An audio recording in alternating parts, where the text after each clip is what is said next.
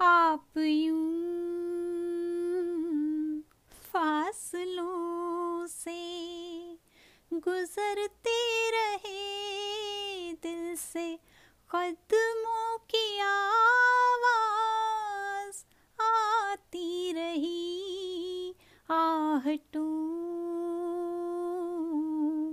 के अंधेरे चमकते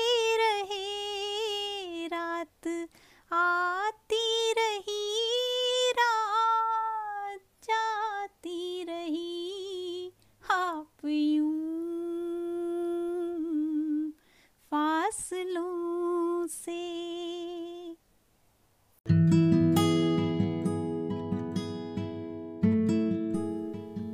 नमस्कार दोस्तों। किसी के फासलों से गुजरने के बावजूद अगर आपके दिल तक उसके कदमों की आहट पहुँच रही है तो समझ जाइए कि मामला प्यार का है। कभी अचानक कोई ऐसा टकरा जाता है ज़िंदगी की राहों में कि लगता है, ये अब तक कहाँ था? हम कहाँ थे? ऐसा लगता है, खुदा मिल गया हमें।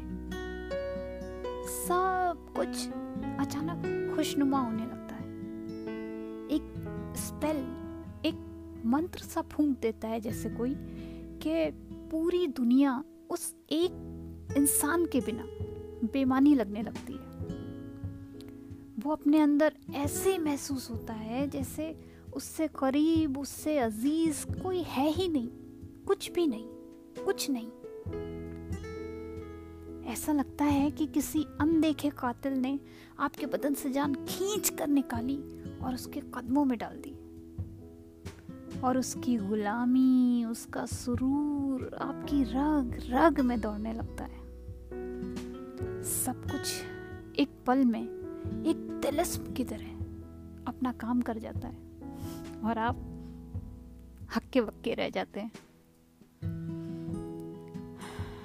सामने वो दिलकश चेहरा मुस्कुराता हुआ दिखाई देता है। उफ।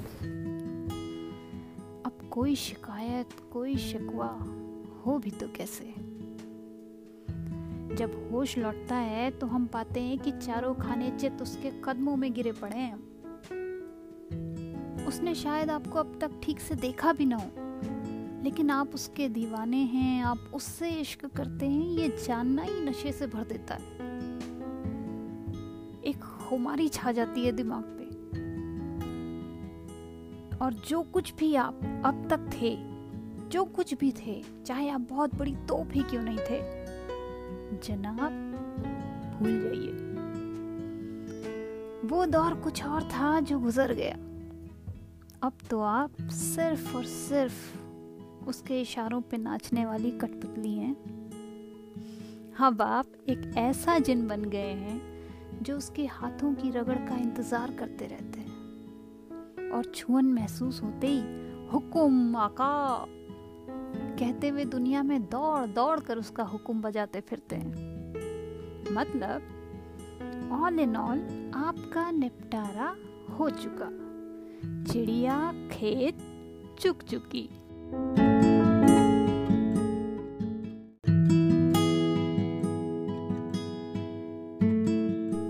हम्म तो दोस्तों ये बात है कुछ सालों पुरानी, जब मुझे एक बड़े ही सजीले छैल छबीले और बाकी नौजवान से एक तरफा इश्क हो गया था। और अमूमन होता ही है कि अच्छे नैन नक्श और ऐंठन, ये कॉम्बो बहुत ज़बरदस्त जमता है। तो ये लड़का, जिस पे हम मर मिटे थे, हमें कोई भाव ही नहीं देता था।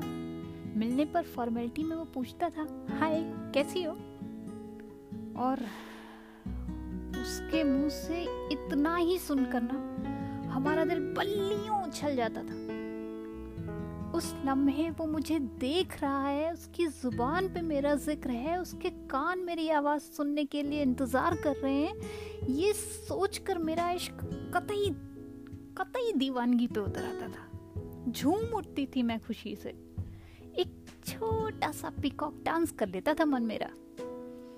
और उसके मुँह से क्या हुआ? ये सुनना भी इतना लजीज होता था कि जानबूझकर, खुद को चुटहल कर लेने में भी एक लज्जत महसूस होती थी मुझे। जैसे होता है ना कि पहाड़ों में अपने नाम का इको सुनना या रुके हुए पानी में खुद की शक्ल देख लेना। कैसी अनूठी खुशी और एक अनजाने रोमांच से भर देता है। ये जानते हुए भी कि पहाड़ को आपके नाम से और पानी को आपकी शक्ल से किसी तरह का प्यार तो क्या कोई वास्ता तक नहीं, उसे कोई फ़र्क नहीं पड़ता। लेकिन हम क्या करें? हम इंसान तो ऐसे ही हैं। तो मेरा ऐसा ही था। उसका चेहरा जैसे मेरी ईदी उसका मुस्कुराना जैसे लाल गुलाबी गुलाल का फिजा में घुल जाना। उसका खिलखिलाना जैसे किसी फुलझड़ी का जल उठना। मेरे सारे त्योहार, सारे उत्सव, सारे सेलिब्रेशंस सब बस उसी में जब से। वो ही मेरी तन्हाई, वो ही मेरी महफिल। ऐसी होती है ना एक तरफा मोहब्बत की कशिश। खुद में प्यार को महसूस करना ही एक सुरूर और मीठी सी खलिश से भर देता है। अब अगर तकदीर दोनों के बीच आ जाए और दोनों को सैकड़ों किलोमीटर की दूरियों पे अलग अलग बिठा दे तो वो सारे जलवे जो अब तक सामने थे, बिना आपकी जरा भी परवाह किए, बिना आपकी आशिकी का लिहाज किए, एक दिन ओझल हो जाए तो तो मैं बताती हूँ क्या हुआ। मैंने बहुत ज़ोर लगाया कि उससे दोस्ती बनी रहे, मेल और फ़ोन का आसरा बना रहे।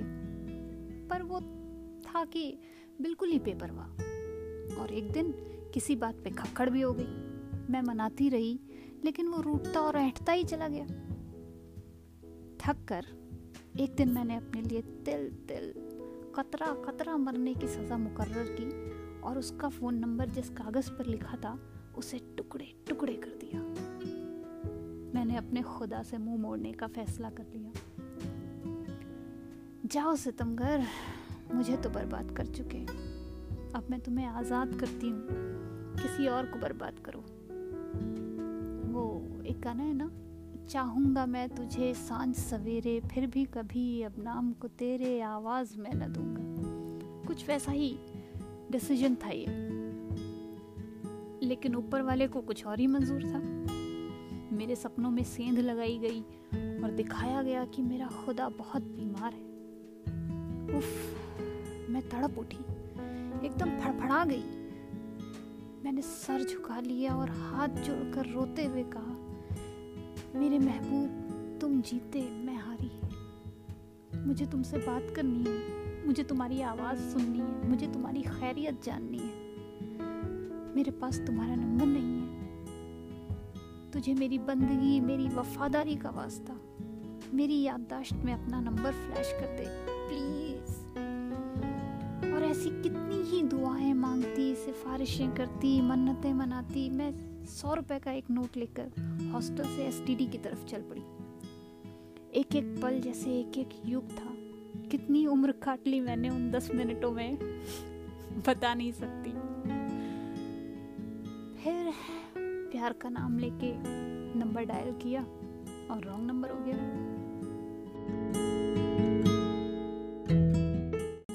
एक बार फिर से कोशिश की, लेकिन याददाश्त ने दगाबाजी का छाता खोल रखा था तो फिर से रॉन्ग नंबर लग गया। मैं भी ढीठ की तरह एक के बाद एक नंबर्स के अलग अलग कॉम्बिनेशन बनाकर डायल करती रही। और एक के बाद एक रॉन्ग नंबर लगते रहे। छियानबे रुपए खर्च हो चुके थे। तो मैंने बहुत ज़ोर से, पूरे मन से अपने भोलेनाथ को याद किया और एक बार फिर कॉल किया। लेकिन दर्द की इंतहा भी बाकी थी। तो वो नंबर भी रॉन्ग नंबर साबित हुआ। इसके बाद निन्यानबे रुपए खर्च हो चुके थे। सिर्फ़ एक रुपया बचा था, जिसमें एस कॉल नहीं हो सकती। अब क्या करूँ? एस से सीधे मंदिर का रुख किया और शिवलिंग के सामने माथा टेक दिया। भोले, तुम्हें कसम, मेरे प्यार की, मेरी आस्था की प्लीज़ उसका ख्याल रखना। मैं तुम्हारा व्रत करूँगी। तुम मेरे व्रत को उसका ताबीज बनाना, ईश्वर, उसका रक्षा कवच बनाना। और कुछ भी नहीं मांगती मैं। बस उसकी सलामती दे दे भोले। उसके दुख, उसकी तकलीफ़ें, उसकी बीमारी, उसके आँसू, उसकी कठिनाइयाँ मेरे हिस्से लिख दे। मैं उसे भी नहीं मांगती। जो उसके लिए अच्छी हो, वो लड़की उसे दे दे। मुझे तो बस मेरे प्यार के बदले उसकी खुशहाली दे दे। एक खुशखबरी दे दे कि वो ठीक है। मुझे मायूस न कर बोले मुझे मायूस न कर।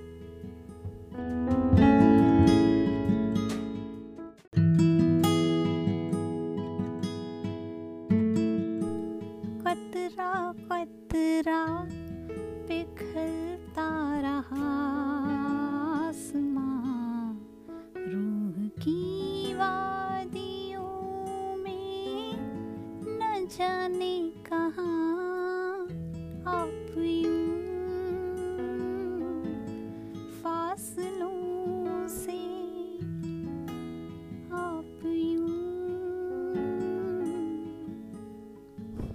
तो